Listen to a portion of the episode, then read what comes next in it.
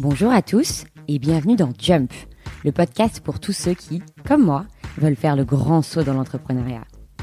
Pour ceux qui ne le savent pas encore, je m'appelle Sarah Boucher et il y a quelques mois j'ai quitté mon job avec le projet fou de créer une entreprise, mais sans encore savoir laquelle.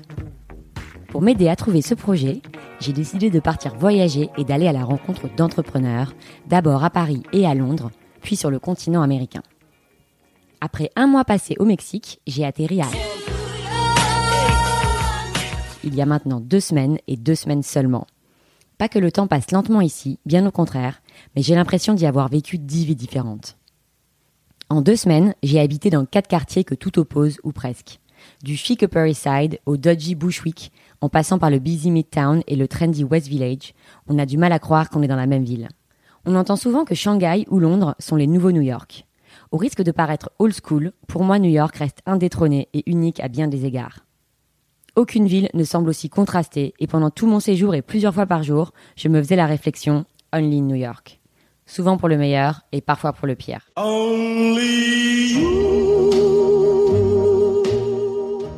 Tout d'abord, il y a clairement une énergie particulière qui se dégage de cette ville. J'avais à peine atterri à JFK à 2h du mat que j'étais déjà en train d'arpenter Manhattan de long en large dès 8h le lendemain, avec la sensation que rien ne pourrait m'arrêter. Ni les Yellow Cab qui dévalent la cinquième à toute allure, ni les 38 dollars pour monter en haut de l'Empire State Building, ni les trois donuts que je m'étais enfilé au petit-déj.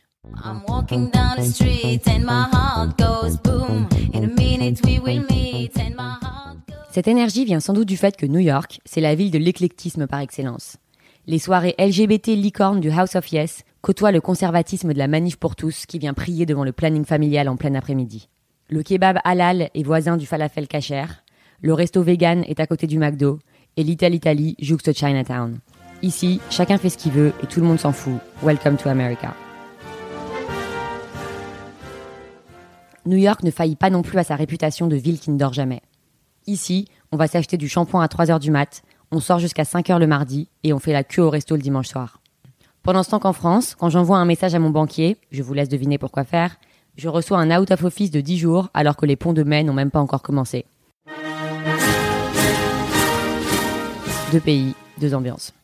On dit souvent que New York est une ville très européenne.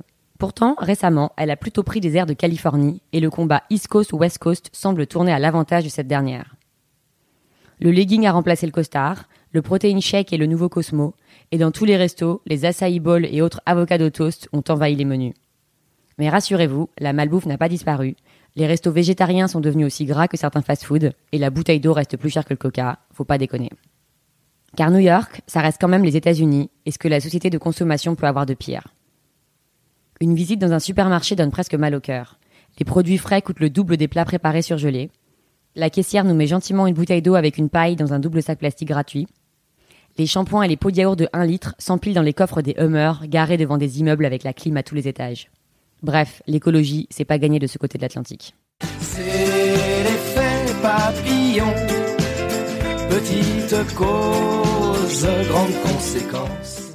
Et il y a autre chose qui choque quand on va faire ses courses au supermarché. La plaquette de beurre est à 10 dollars, les œufs à 9 et le jus d'orange à 8. On comprend mieux pourquoi ici, le succès est une religion et l'argent une quasi-obsession.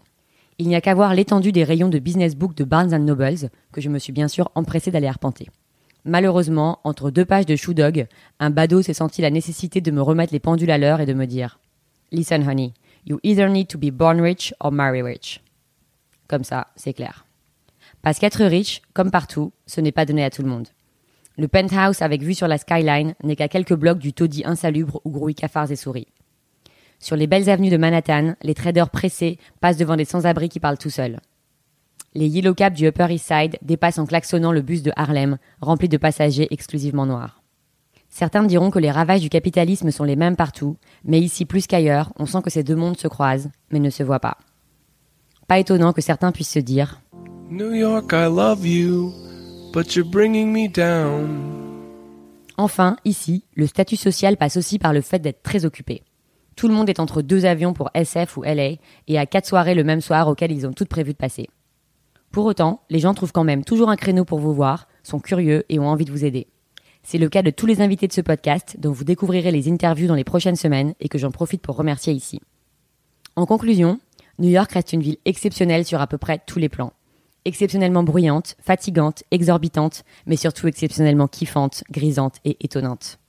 On part d'ici rempli d'un souffle nouveau et on se jure de revenir le plus vite possible dans cette jungle de béton où tout semble possible.